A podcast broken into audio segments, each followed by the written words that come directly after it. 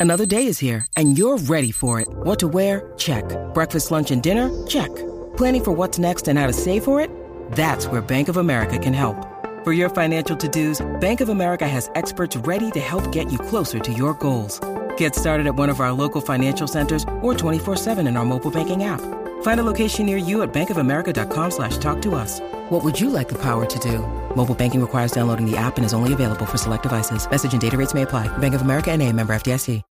When you need mealtime inspiration, it's worth shopping Kroger, where you'll find over 30,000 mouthwatering choices that excite your inner foodie. And no matter what tasty choice you make, you'll enjoy our everyday low prices, plus extra ways to save, like digital coupons worth over $600 each week. You can also save up to $1 off per gallon at the pump with fuel points. More savings and more inspiring flavors make shopping Kroger worth it every time. Kroger, fresh for everyone. Fuel restrictions apply.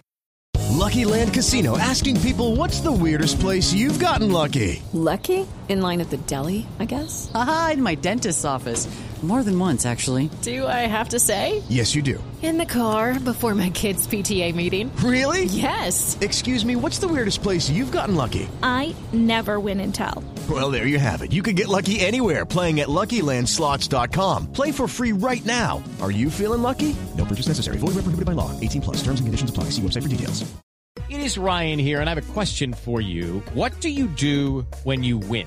Like, are you a fist pumper? A woohooer, a hand clapper, a high fiver. I kind of like the high five, but if you want to hone in on those winning moves, check out Chumba Casino. At ChumbaCasino.com, choose from hundreds of social casino style games for your chance to redeem serious cash prizes. There are new game releases weekly, plus free daily bonuses. So don't wait. Start having the most fun ever at ChumbaCasino.com. No purchase necessary. VGW. Void were prohibited by law. See terms and conditions. 18 plus.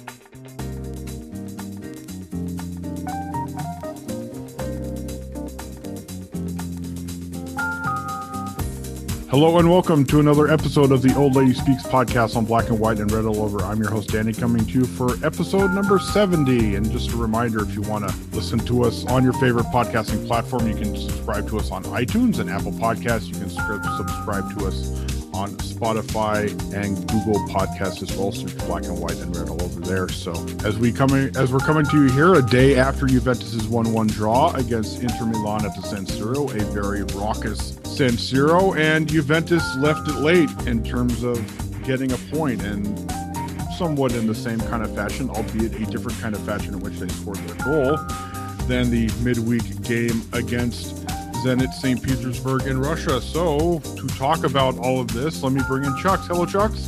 Good afternoon. It is. Yeah, good afternoon, man. Yeah, I was uh, as I was saying before uh, we started recording. This has uh, been the most positive run of games we've had in a long time. So you know, lots of uh, lots of positivity. We did the math and everything. Yeah, quick math, you know. Quick math, quick, math, quick counting, all that good stuff. And we've got Sergio Romero. Hello, Sergio. Hey, fellas. Happy to be here. Happy to to contribute to this podcast as usual. And you know, just just yeah, I I, I don't know. Lately, the team has been you know making us happier than usual. So can't complain too much. I you know if, if we want to dive right in, we can dive right in. But for the first time in like a few years, uh, I just I kind of still felt that we had a chance to get the results in the end, both against Zenit and against Inter. Which I know this seems like a like a bunch of nothingness because it's nothing like concrete, but it, it's just a feel thing. Like at least the last couple years, I was like, oh, we're down in the last like five ten minutes. Like that's it. I guess we're losing this game. Like it just it, I, I never really sensed that we were in it or that we had a chance or something. And for whatever reason, the last couple games, you just sort of felt that you know they were knocking on the door that, that the chance that there were chances to be had. And and that was just a, a, nice change of pace i think. So essentially what you're saying sergio is that your gut feeling has turned for the better. Yeah pretty much pretty much. That, that was much better put in like fewer words. But yeah pretty much that yes i i can also say that my gut feeling if you want to call it that was was more positive than say oh i don't know when juventus and inter played last year or the year before under two different managers. And Chucks, I will I will throw it to you with this. Obviously, we would like your your thoughts on on the on the game yesterday against Inter, but also just in general. How were you feeling as Juventus obviously played better in the second half as compared to a, a kind of an up and down first half, but also just tried to scratch and claw and then got some VAR help from the referee to finally allow Paulo Dybala to get a the game tying goal from the penalty spot. Yeah, for the first time in a long time, I'm actually going to say something positive about uh, VAR. Miss, so Mr. Uh... Pessimistic is getting positive. That's yeah, how yeah. you know the tides have turned. well, well, just positive about VAR. Let's okay. ahead of ourselves. okay. let's not. Let's uh, take it step by step now. no, I mean even even positive in general though. Yeah, I mean on the VAR note, you know, I've been very critical of VAR, and I mean I still kind of have general reservations about it in the sense that I still do think it it it causes uh, it causes referees to officiate too much about like minutia of like of, of fouls of, of incidents. Whereas in the past it'll just be like all right that's too like inconclusive so we'll just let it go. Now every you know piece of minutia gets uh, analyzed and stuff. But anyway that's you know let's not uh, make it a var discussion because yeah i mean this was probably the correct uh, decision. It was uh, it's a bit of a clumsy uh, foul by uh, my compatriot Denzel Dumfries. But yeah, I mean, there was contact. You know, he missed the ball. It was uh, surprisingly inside the box. That was one of those where it, it on at first sight you thought, oh, it's for sure not in the box. Uh, and I remember I was watching, um, I was watching the game. I think that's yeah, Spanish commentators, and uh, and you know they were saying like oh yeah, it's for sure not outside the box. Like, oh yeah, it might be a foul, but it's for sure not inside the box. Pardon. But then they looked at it and they were like, oh, wow, would you look at that? it's actually inside the box. So uh, yeah, no, good, uh, you know, good uh, piece of uh, officiating for us there. So that was uh, that. That's where the the one camera angle they had that was basically right down the line for the 18 yard box really came in handy because you could actually tell that Sandro's foot, and I'm doing, you know, I'm gesturing with my hand that it was a couple inches, but it was literally yeah. a couple of inches inside of the box, and that's what that's what made the difference. And if it weren't for that camera angle, I don't know if they would have been able to call it a penalty. Yeah, yeah, exactly. And but then we also saw the other side of that, which was well, the not um, the not so great side of it, which was when Bernardeschi went down with his injury, which was uh, and this is one thing I have been talking about for a long time. Just how since the introduction of VAR, uh, linesmen basically do not flag for offside anymore. Uh, they just wait till either the play is like 10 seconds later or they just say like ah var will do it which from what i hear referees are or sorry linesmen rather uh, are given the instruction to just in the in case of benefit of the doubt keep the flag down and just let it go to var but that's resulted in basically always just let leaving your flag down and then either waiting 10 seconds later to uh, raise the flag or I mean just to let it go to VAR, uh, which uh, yeah, I don't know. I, I, I think it's just outsourcing your decision making to technology, which I kind of have a problem with. But um, anyway, regarding the game itself, you know, that's a long preamble to get there. But no, I mean, it's it's funny. It's usually with Juve, it's it's the kind of common story of we play a great first half and then a very uh, well, iffy second half. Uh, this time it was the complete, you know, complete opposite. Uh, we had a very, very poor first half. I thought um, it was just not. Yeah, I mean things just weren't running. It it's weird. It wasn't really a game of individual mistakes, or the half anyway of individual mistakes. It just wasn't. Nothing was really moving. Nothing was like. We didn't really have many attacks going, and it just um, Inter, I thought Inter dominated the first half, and I mean, probably deservedly went into the break uh, one 0 up, and um, yeah, things just weren't flowing. I, th- I think the ball was really just not getting to attack very well, and you know, I'll get to that point later on, kind of the difference between the first half and second half, but um, yeah, it just seemed that the ball wasn't getting from defense slash midfield and into attack, or it would just get there, and you know, just there just wasn't any yeah, there, there wasn't any, you know, pass, pass, okay, stop, keep the ball, pass again. It was really just pass, pass to the front. Kulusevski would get it, or Morata, and it just would kind of, I don't know, bounce away, or or ball would just, uh, yeah, would just lose possession. So I guess, yeah, fluidity or just uh, kind of coherent attacking moves were uh, were really quite lacking. And it actually made me think, you know, of, of and I probably don't mention this enough, but um, when a team plays poorly, I think we slash I uh, focus too much on, you know, okay, in this case, Juve played poorly first half. So, okay, Juve played poorly, but the focus sometimes is too much on that instead of saying, well, you know what, Inter actually just played really well, um, which I know is blasphemous to say, but I'll admit, I mean, Inter played a very good game overall, I think, uh, but especially first half. I mean, I think they were just better, and and you know they just yeah made us look um, pretty bad uh, in the first half.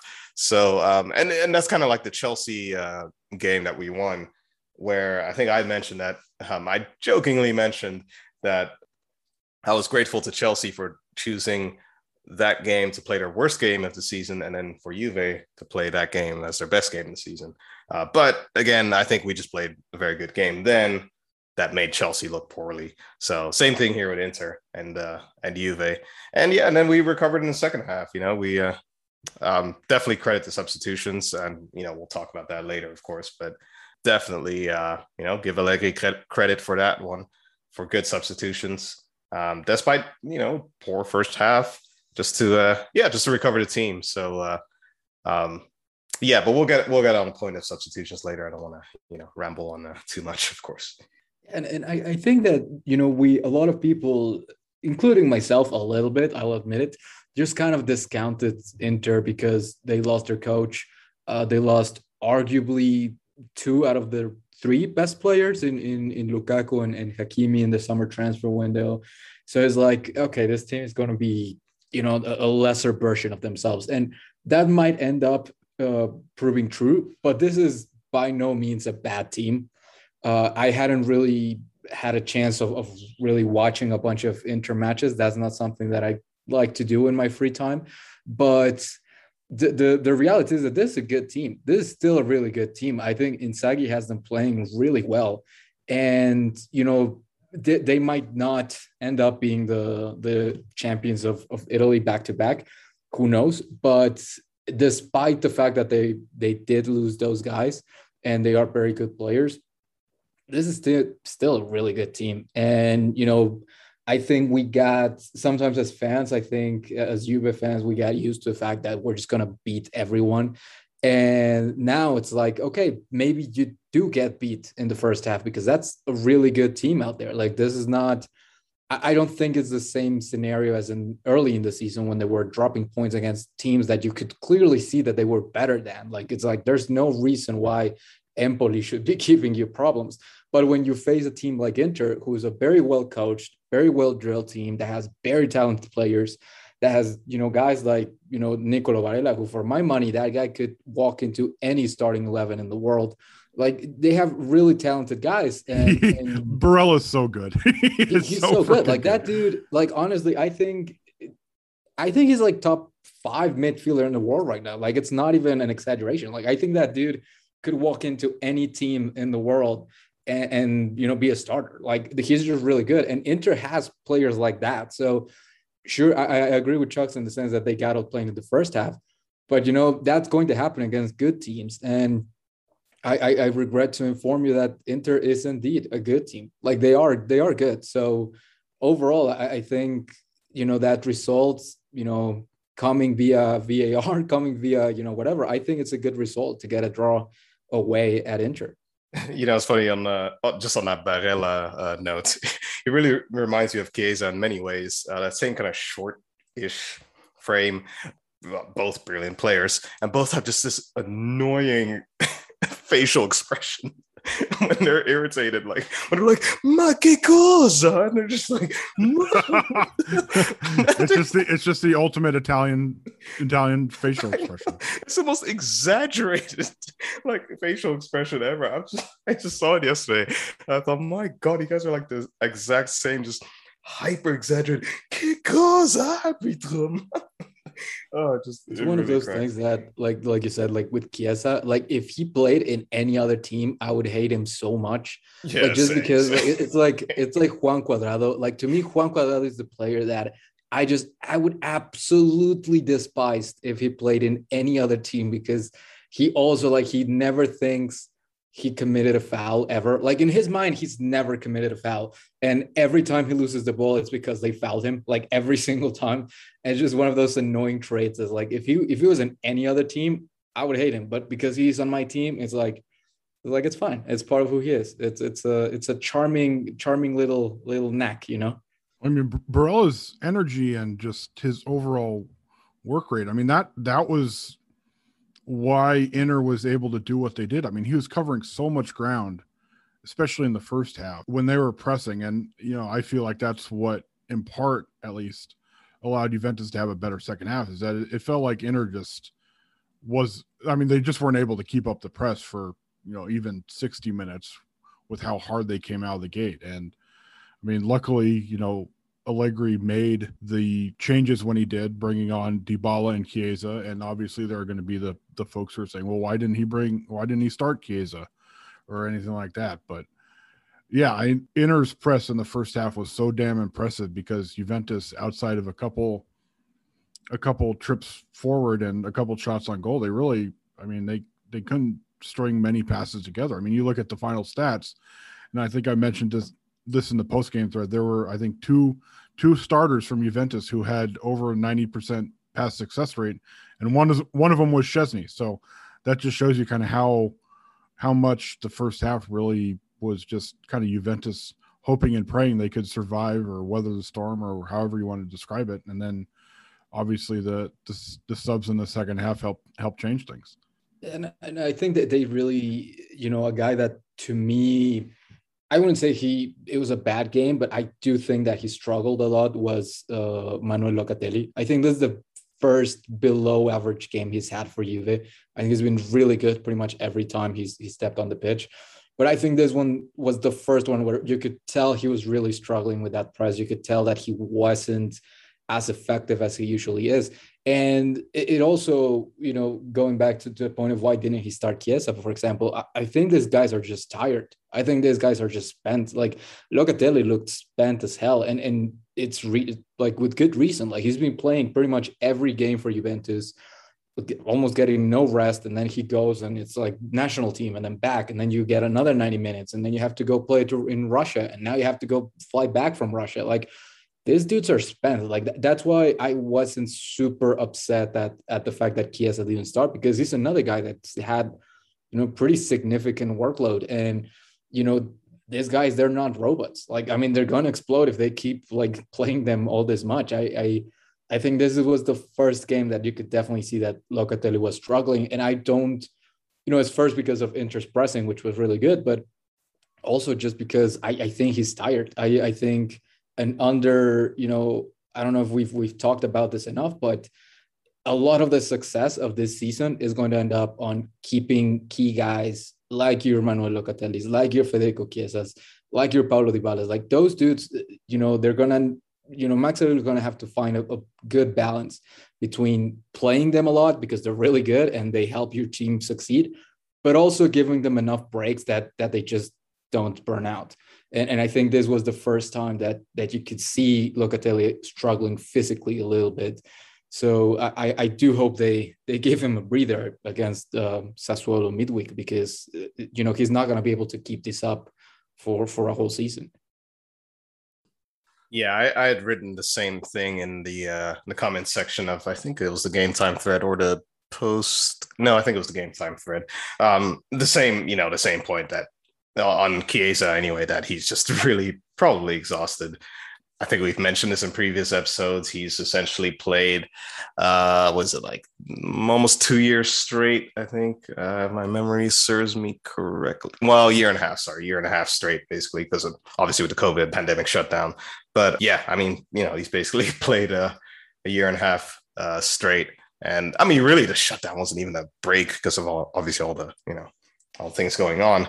Yeah, I mean, he had a long Euros tournament, you know, all the way to the final, and then what a few weeks break, and then season started up again. So yeah, I mean, he's just had a very, very taxing. Uh, uh well, and for Locatelli as well, of course. I mean, he was at the Euros too. I didn't play as much. Uh, well, yeah, no. Uh, let me see. Yeah, no, he played. I mean, he played roughly as much as Chiesa, I guess, over the course of the tournament. Um, so yeah, I mean, again, these these people are human beings, uh, lest we forget. And yeah, they need rest as well. And you know, not, not just that, Chiesa had a you know below average last three games or so. No, I mean he wasn't bad or anything, but he just you know wasn't obviously didn't have the same type of impact on the last uh, two or three games uh, as he did before that, which is probably a common indicator of just fatigue. Um, you know, especially if you're coming off such a great run of performances to then have two or three poor games that, yeah, I mean, you're probably tired. um, so, you know, in, in that sense, it's like, what's the point of playing a tired player who's relatively off form? I mean, off form two or three games, but, you know, kind of off form in such a big game. I, I think it's just, there's no point in playing him then. You might as well bench him and just let him rest. Because I don't know, people always have this idea that you should bait you should play your best players no matter what even if they're a little bit injured or uh, exhausted. I just think that's just not true. You know i, I yeah i think that's over i think it's overvaluing the impact of the individual in a team sport um, especially team sport like football. So i you know i think allegri was right to bench him and you know introduce him then late on in, the game to uh yeah to make that late game impact and uh, yeah, Locatelli as well. I mean, you know, maybe he can get a break against Sassuolo. Get that. I mean, with Artur being fit, you know, I think it would be uh, would be a good time to uh, to do that. Will they have to have any meetings about Locatelli resting against Sassuolo? Well, they'll probably have to have a meeting about having a meeting to talk about Locatelli possibly being rested and then resting him. Yeah, I don't know. I was trying to be a little creative with that one, um, but uh, and and uh, just uh, yeah, yeah, you know, you gotta try some mental gymnastics as, as, much mental mental gymnastics as they did with all those meetings to get a look at that. So yeah, kind of brought it full circle there, and uh, it just kind of quickly speaking on. Um, well, midfield, central midfield slash Locatelli. Uh, the one kind of strange thing I, I thought that Allegri did yesterday, which was yeah, I mean, I just really don't understand why he did that. Was when uh, Bernardeschi went off uh, injured, and then he brought uh, Bentancur on, which yeah, was fine. But then he played him on the left of midfield, you know, on the left wing. And I was watching him because I thought, you know, oh, okay, McKennie's just going to go go on the left, but. Uh, played played centrally with Locatelli, and then Bentancur was uh, left of midfield. I just could not understand why. I mean, it really made no sense. I, I don't know. Yeah, out of all the changes Max made, I think that was the most confusing because you, I like you was thinking, okay, Bentancur comes on, he slots in right next to Locatelli like he's been playing for the last month, and then McKennie, who's obviously a little more tactically flexible, can play out wide and you know drift in like he like he he's done this year and obviously did last year under Pirlo, but yeah, I mean, seeing Bentancur out there, I mean, you could tell that he was not comfortable at all because, uh, like I, you know, to mention my post game thread again, he looked like Bentancur of last season rather than the improved version we've seen this year, where you know he's not making as many self inflicted errors. But yeah, he he looked a little lost out wide to to say the least. Yeah, and that probably explains indeed his performance. Uh, well, his poor performance in the first half, anyway. Yeah, I, I think sometimes and and this goes back to to a point that you know I think many Juve fans have always struggled with in the in the you know first Allegri years, which is sometimes I, I think my guy gets too cute for his own like for you know? I mean he just tries to get too cute with it and and that's exactly one of the things that that you know he would do like I'm not to change the tactical setup. I'm just to slot in Bentancur and hope that you know he does the same thing that Bernardeschi can do. And they're two different players with two very different profiles and Bernadette and sorry, Bentancur looked really uncomfortable all game long because that's really of all the things that Bentancur can't do, you know, playing on the wing is decidedly one of those things. So, you know, just because it's a lot of hit and miss, like he enjoys kind of figuring guys out and seeing if they can play in different places. And sometimes that leads to a lot of brilliance, you know, that you look back and it's like, how, like, how did he see what none of us saw? In doing this tactical setup that you know that made Mario Mandzukic a left winger, which like everyone and their mother were against when we first started seeing it. And suddenly it's like, oh, he's a mismatch against fullbacks, and and he gets like all these wide open headers, and he has the work rate to kind of like go back and defend, and like you you start thinking like, okay, it makes sense. But you know, sometimes he gets too cute with it, and that's how you end up with Rodrigo Bentancur on the wing. That's how you end up with that one game in which Weston McKennie was supposed to be the creative midfielder, which was also kind of a, a kind of like a mess. Uh, that's how you get Federico Chiesa playing as a striker, which is, you know, to me something that's just not really working. Um, but then again, you also get games like Federico Bernardeschi against Chelsea, right, where they played him kind of as this creative midfielder, second striker sort of thing, and, and it worked, and he played really well. So, you know, I, I think you you live with uh, Allegri when he gets it right, and you die with him when he gets it wrong, and that's just part of who he is. That's just part of of his essence as a manager. Sometimes it's going to work out really well. Sometimes you're going to get a game like this one where he just really, really struggled and no one really understood what he was trying to do. You know, I guess it's it, it's who he is at this point in in his career, and you know, you just take the good with the bad, I guess. Hey guys, it is Ryan. I'm not sure if you know this about me, but I'm a bit of a fun fanatic when I can. I like to work, but I like fun too. It's a thing. And now the truth is out there. I can tell you about my favorite place to have fun Chumba Casino. They have hundreds of social casino style games to choose from, with new games released each week. You can play for free anytime, anywhere, and each day brings a new chance to collect daily bonuses. So join me in the fun. Sign up now at chumbacasino.com. No purchase necessary. VGW Group. Void were prohibited by law. See terms and conditions. 18 plus. Step into the world of power, loyalty, and luck. I'm gonna make him an offer he can't refuse. With family, cannolis, and spins mean everything. Now, you wanna get mixed up in the family business. Introducing The Godfather at ChumbaCasino.com. Test your luck in the shadowy world of The Godfather slot. Someday, I will call upon you to do a service for me. Play The Godfather now at ChumbaCasino.com. Welcome to the family. No purchase necessary. VGW Group. Void where prohibited by law. 18 plus. Terms and conditions apply. Well, thank you for s- setting me up, Sergio, because that serves into a very good transition into uh, essentially just kind of a two month job performance review of Max Allegri. I mean, obviously, we've seen a lot of good in the last couple of weeks with the team rebounding after its awful start. And just in general, how do we feel like Max has done, knowing that he's had to get this team not necessarily out of crisis mode to start the season, but out of a very bad start. And obviously, they're now what all of one point out of the top four. Well, very well. um, definitely. And there we go. Thank you, Chucks. We appreciate it, and we'll talk to you guys next week. And that wraps it up for today. Again, episode seventy. I'm always finished with a bang, you know. Always, uh, always finish with a bang. No, definitely defensively. I'll just focus on, um, yeah, defensively.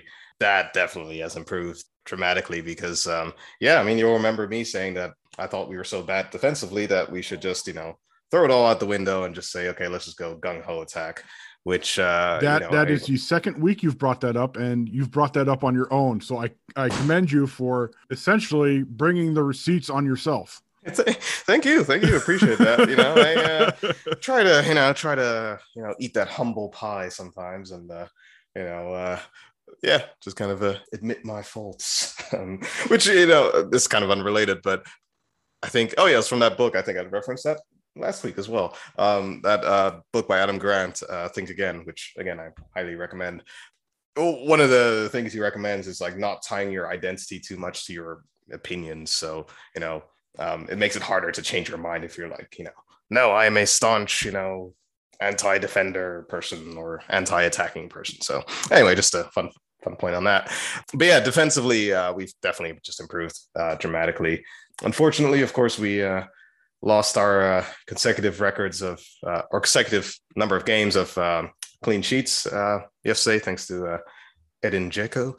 Um, that really was a perfect. I think you, you wrote that, Danny. That how everything just like fell perfectly on that goal. Like it just deflected perfectly onto the crossbar. perfectly. Exactly. Yes, it had it had the perfect deflection off of Manuel Locatelli, the aforementioned Manuel Locatelli. It had the perfect deflection off the post to Edin Dzeko. I mean, he didn't have to move. Yeah. And then obviously Szczesny, after diving for it, didn't have enough time to recover. Yeah. And it was a wide open goal. So yeah, it was it was a shot that was really going wide from the start, and then it ended up as as a goal. And I was Yeah. just it was just about luck on bad luck stacked on top of more bad luck for Juventus. Yeah, sure, sure was. But you know, again, that was obviously at that point was deserved the deserved goal. But um, yeah, now defensively things have just gotten dramatically better. Um, I think tactically as well. You know, we seem to have a pretty good system going on. Just a again a straight four four two, which uh, speaking of identity, I used to be a very uh, anti 442 person. I just thought it was a very, I don't know, archaic formation and all that. But, uh, you know, it works. Uh, I mean, it can work with the right players and just the right, system, right kind of, yeah, setup, I guess, right coach. Uh, it can work. So, you know, credit Allegri for that.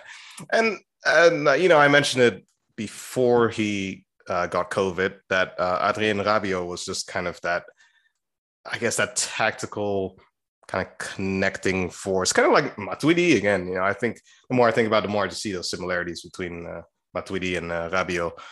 Of uh, yeah, Rabiot playing left of midfield on that in that 4-4-2. So it is, I mean, it is still 4-4-2, but it's kind of a pseudo 4-4-2, 4-3-3 kind of formation. Um, so that tactical fluidity as well, that in-game tactical fluidity, so that you don't have to change formations, uh, or sorry, that you don't have to do a substitution to change formation. Yeah, I think those, you know, those things Allegri has just done really well, just to bring that sense of, you know, everybody knows what's going on, everybody kind of understands their roles. We figured out a way to play Rabiot Bentancur, Rabiot and Bentancur together, and I mean, just Locatelli as well together. Which, um, you know, last year that was kind of the, the just yeah eternal dilemma of like how can we figure out how to play um, specifically Bentancur and Rabiot together. And yeah, he's figured that out too. So yeah, he's done that really well. And I was thinking about this the other day. I think he's done. I think he, Allegri deserves a lot of credit for uh, managing uh, not only the minutes of like Chiesa and stuff, but uh, really the, managing the minutes of Chiellini, Bonucci, and De Ligt.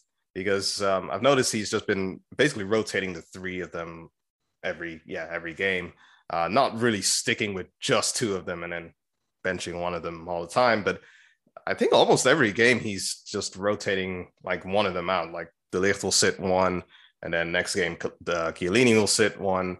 Bonucci, for the most part, seems to play all the time. But... Yeah, it, has been more of Chiellini and De Ligt rotating than yeah. than three of them kind of in a continuous cycle. Yeah, yeah, true that, true, and which it makes sense, you know, because Chiellini is the most vulnerable one that does need to be managed uh, yeah most uh, most attentively so i think that has been um, yeah very impressive and unsurprisingly Chiellini has barely or not at all even had an injury i think uh, i can't remember one so um, now yeah, you're gonna deserves... now you're gonna jinx it oh god yeah yeah I and would, we're gonna I come would. back we're gonna clip this part that you just said right when he gets injured and say chuck's it's chuck's fault yeah, he'll probably, I don't know, trip over his own toenails and pull a hamstring or something. I don't know, while trying to get a cup of orange juice or something, something ridiculous like that. But uh, yeah, no, I like a, uh, yeah, like I said, he, he deserves, I think, a lot of credit just for all those things. And uh, yeah, let's see if he can, uh,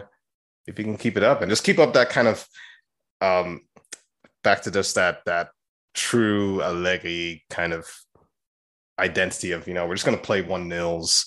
We're going to play basically boring football. Um, and um, you know steal an occasional goal here and there and yeah then just grind it out. So which again i mean it isn't pretty but you know we we talked about this off air i mean what do people expect? I mean that's where you're going to get with allegri. I mean if you want you know champagne football hire jurgen klopp or something. And we tried that for two years and that didn't work. So i mean this is just what you're going to get. And fair enough. I mean it's I guess it's good enough. I, I think Chuck's uh, you know alleged to it a little bit when he was talking about the defense, but you know the, the thing that just jumps out at me more and more is, is just you know this is a professional football club again. This is you know they just look like they know what they're doing. They know where they're supposed to go. They're just a well drilled football club that at the very least, uh, even you know even if if if you're not a fan of Allegri, if you're not a fan of Juventus at, at this moment, whatever, at the very least, the thing that has stopped is the mistakes. At the very least, like they're not making the same mistakes that they were making pretty much all of last season. You know, going back to the Sarri year, they're just a, a team that, in the worst case scenario, they're just not going to make it easy for you. And the, the you know the sad reality with Pirlo and and you know people who listen to, to his podcast know, who you know read the blog know, I, I was you know one of the the guys that kind of cut Pirlo more slack than most. But I, I could never say that about the Pirlo led team. They just didn't look like a team that they, they always looked one step away from a team that was just going to self-destruct that they were just like always in that high wire act of you know just about to make a mistake just about to give the ball away in a dangerous area. And and really when you take away the first few matches which was really you know the the big reason why they're not you know in the top in the top three spot right now it, it was that you know early season skid. The team has played really well. The team has played really well. They're they're getting wins.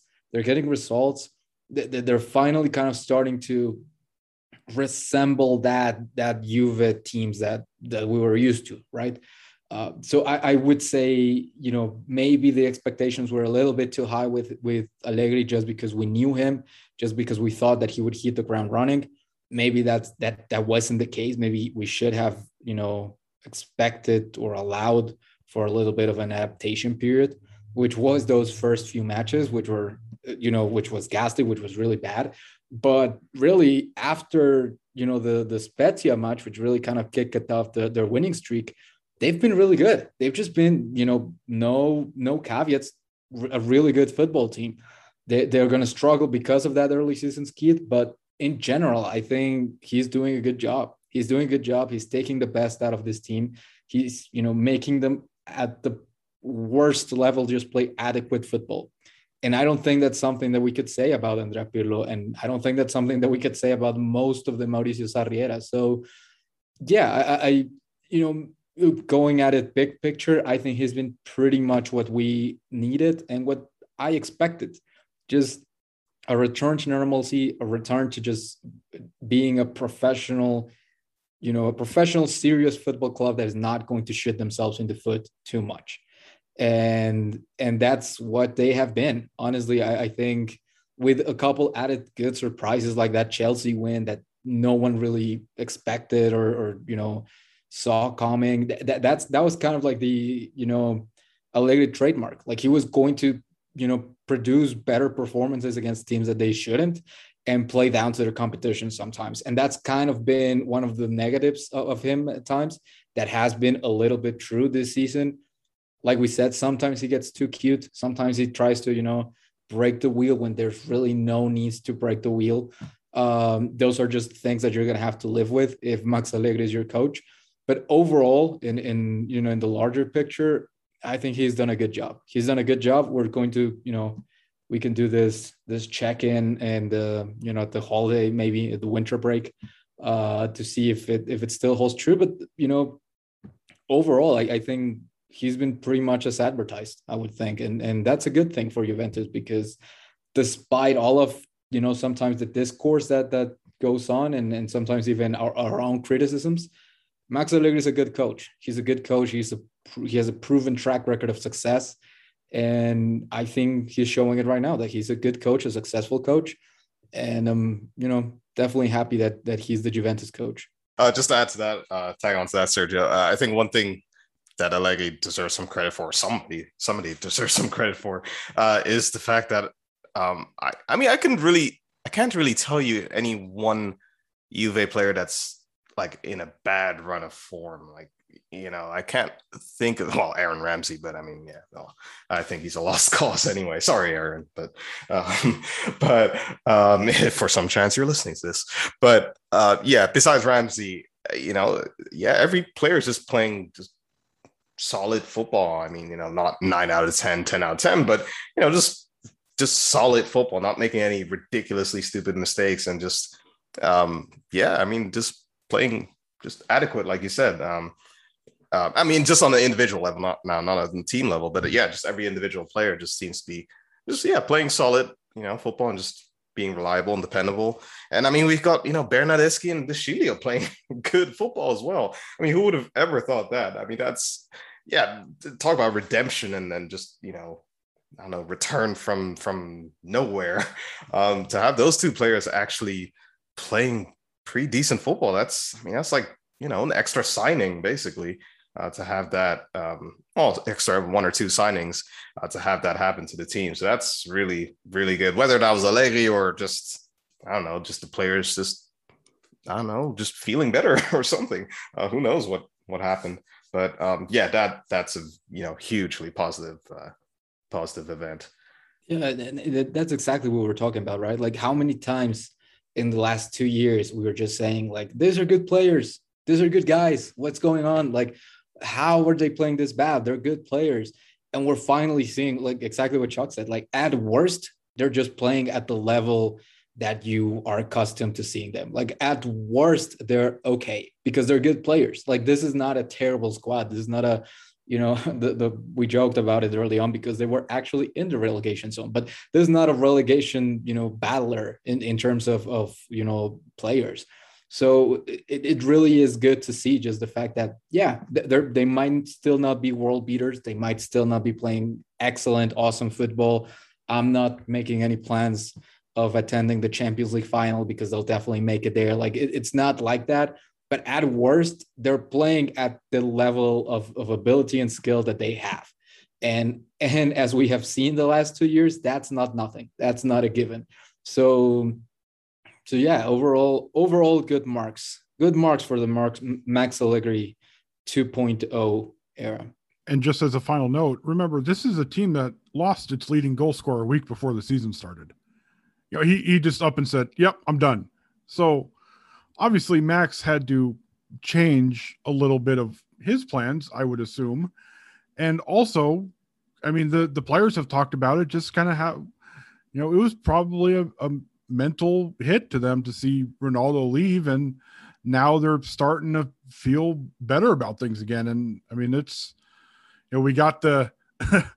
you know, it, it just it coincides with the the all or nothing preview that we got a couple of days ago and how many shots of the locker room were just a player sitting there pissed off i mean i i have a feeling that it was even though it was probably a frustrating first half on sunday against inter there wasn't as much uh, testosterone going through that locker room as there was you know if this had happened under pirlo just because it, it seems like the and to go back to what Sergio said at the very beginning of this, it seems like kind of that that feeling that something good will happen is kind of is back. I mean, we don't know when it's going to happen. I mean, obviously it took until the 89th minute for Paulo Dybala to score and tie the game, but know, kind of that that sense that something good will happen eventually is is I mean, it, it's much more prevalent in my mind as I was watching yesterday than it was at you know, compared to the opposite of last season where you're just expecting doom and gloom and pain to happen. Yeah, and just because I think we we as a as a podcast, a little bit as a blog, have taken the the common decision to steer away from every and all Cristiano Ronaldo discourse. Uh, because I like I'm just sick. I was just sick and tired of talking about Cristiano Ronaldo by the time he left. But you know, whatever your opinion of him as a as a as a you know figure, as an idol, as a as a human being, the truth of the matter is that he's a really really good football player that you know the, the team, the coach, everyone had to expect at that point in the season that he was going to be with Juventus for the remainder of that season. So just to, you know, from, from a coaching perspective, just from a tactics perspective, to think, okay, I'm going to have this guy who, whatever his flaws may be, is good for like 30 goals a year at all times. And sure, he has his deficiencies like every player, and I'm going to have to adapt to those deficiencies. But at worst, he's going to score 25 to 30 goals, and that's something I can rely on. And then he he leaves, and you know when the season already started, that that probably had a lot to do with it, and it was something that I think I don't know how much was mentioned during that early season skid that you know looking back on it is like okay maybe that had a lot more to do with it that that we gave it credit for at the beginning of the year. So I, I think that that's a very that's a very sharp point that I think we weren't really talking about. And also, uh, just you know, on the on the Allegri point, of course, you know, yeah, losing Ronaldo, like losing, you know, that's uh, that's a huge uh, huge miss. But you know, just with uh, with all the positivity that we're sharing now, I do want to stress. I mean, look, this is obviously not pinnacle or like peak uh, Juventus and peak um, Allegri era football. Like you know, we're still yeah, I mean, it's still not as good as it is as it once was, and there are definitely still a lot of improvements that can be made. Um, so I don't want it to come across from me anyway that we're like, oh, everything is you know lovely and awesome. I mean, we're still in eighth place, or well, well I think it was eighth place. Uh, very quickly checking. Sixth place now. Six. Oh, six. Oh, pardon me, sixth place. We're still, you know, we're still in sixth place, and we're still ten points off the top of the table. So, you know, I mean, we still have a lot of catching up to do and a lot of work to do. Although that said, I mean, Napoli and Milan have been almost perfect. Uh, they've only, yeah, almost perfect actually.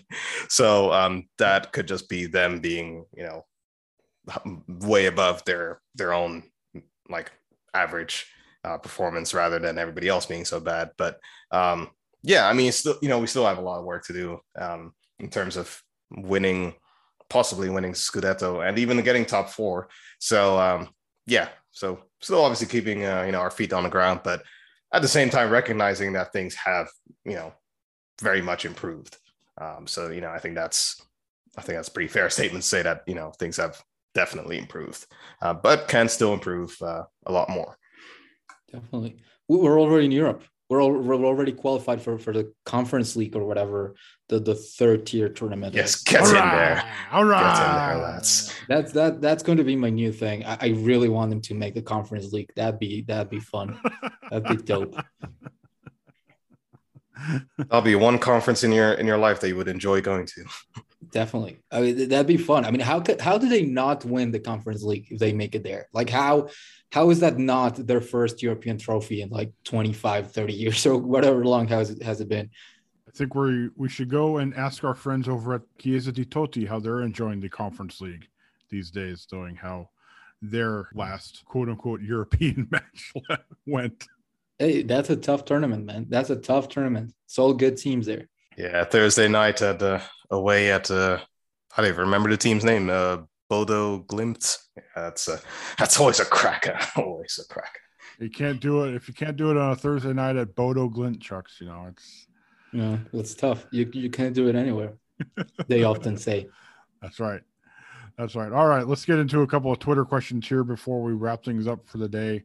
First one here from at Lindsay21.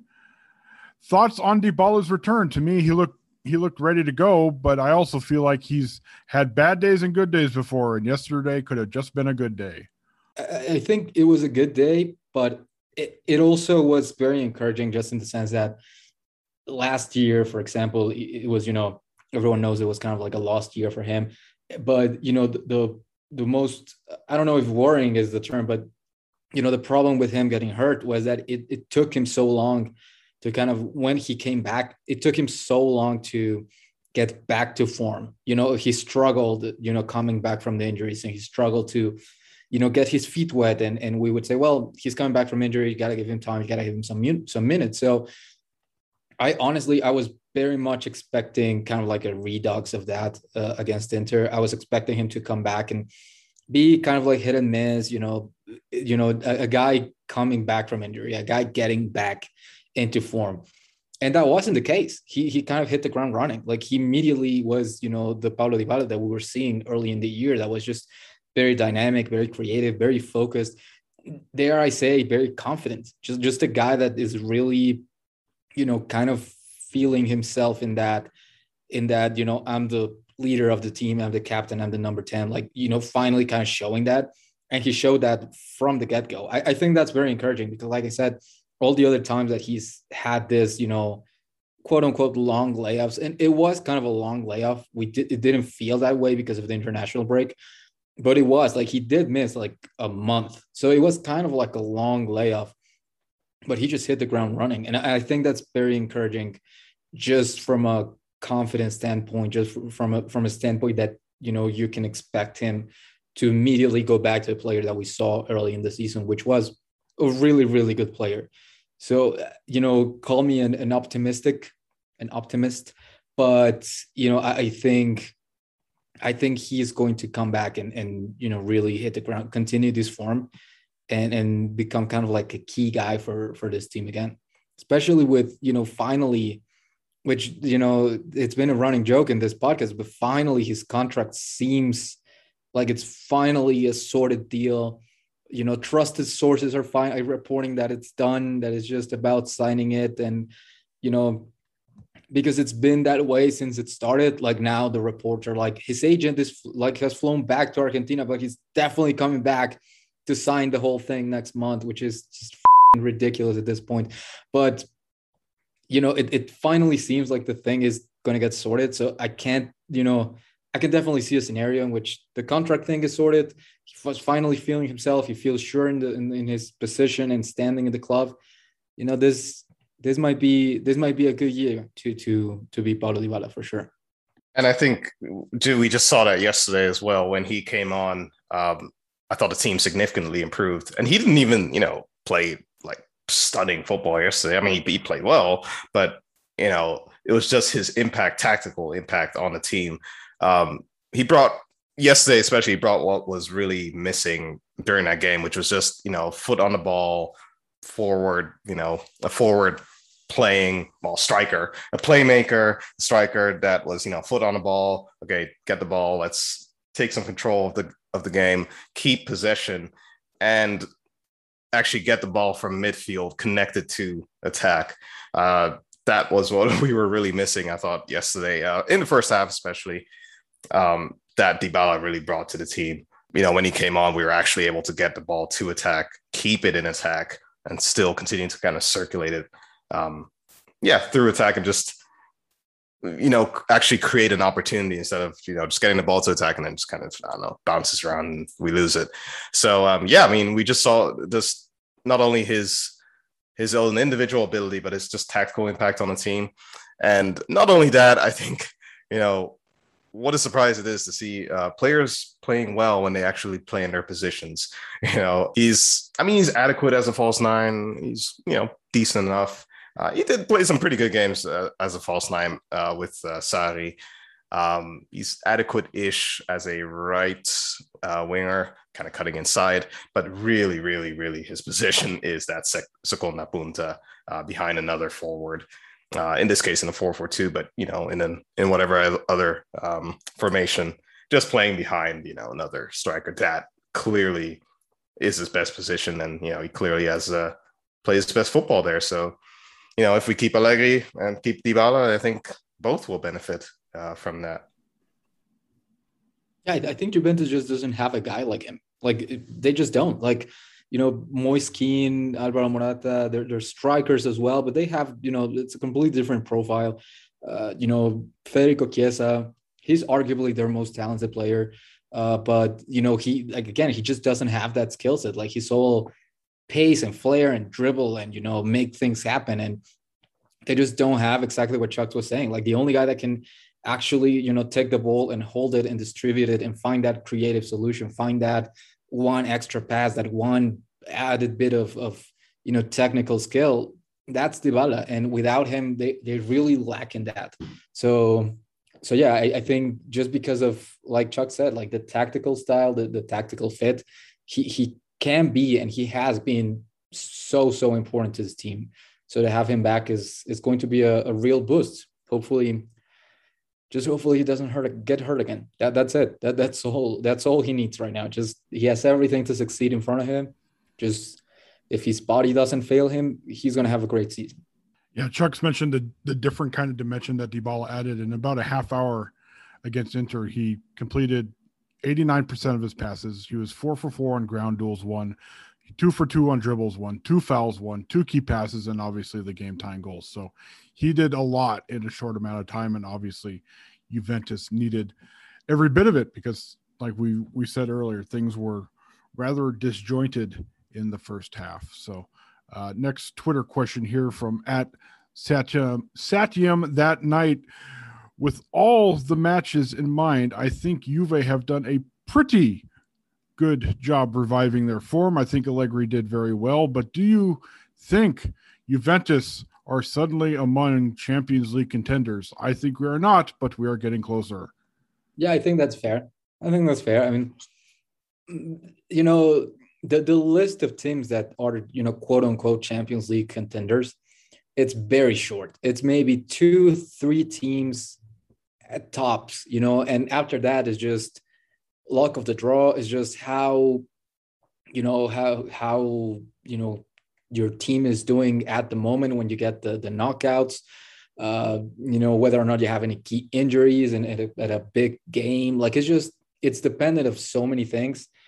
And you know i think i i said it at in one piece a long time ago that you know the, that Real Madrid streak that they were on that they were just like winning back to back Champions League and it was remarkable yes because they were a very talented team they were a very good team but also like if you look at every single run that they had to the championship in those years it was also a lot of luck a lot of good bounces a lot of favorable draws.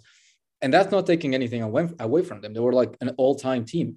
But it just goes to show you that even if you put everything together even if you have like a super talented team, a super talented squad, sometimes you know you'll just have you'll just have a bad break. You'll just have a bad injury at a bad time, and that's going to cost you in those competitions. So I wouldn't put Juventus as a as a you know as a contender. Definitely not. But I you know once you get to the knockout rounds, we've seen it before with Allegri in that 24-2015 season in which Juventus was very much not uh, a contender, and they made it to the final. So you know, you, you just never, never know. And Juventus has had such bad luck in Europe as a whole that you know who knows? Maybe maybe this year when no one really has any expectations for this club maybe this is the one. Who knows? But you know i, I think that their only big test which was against chelsea they won. So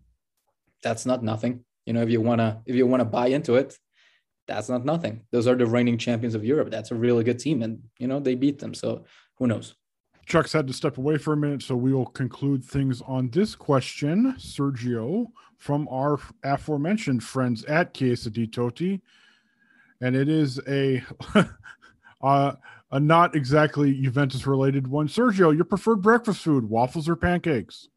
Well, that's tough.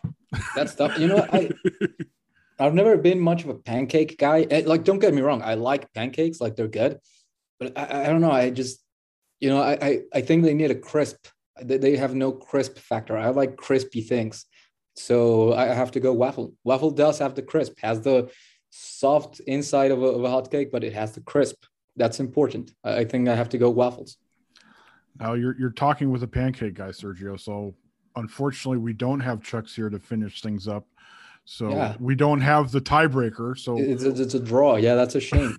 oh, convenient. A one-one draw, and we'll wrap things up there. So thank you all for your for your Twitter questions.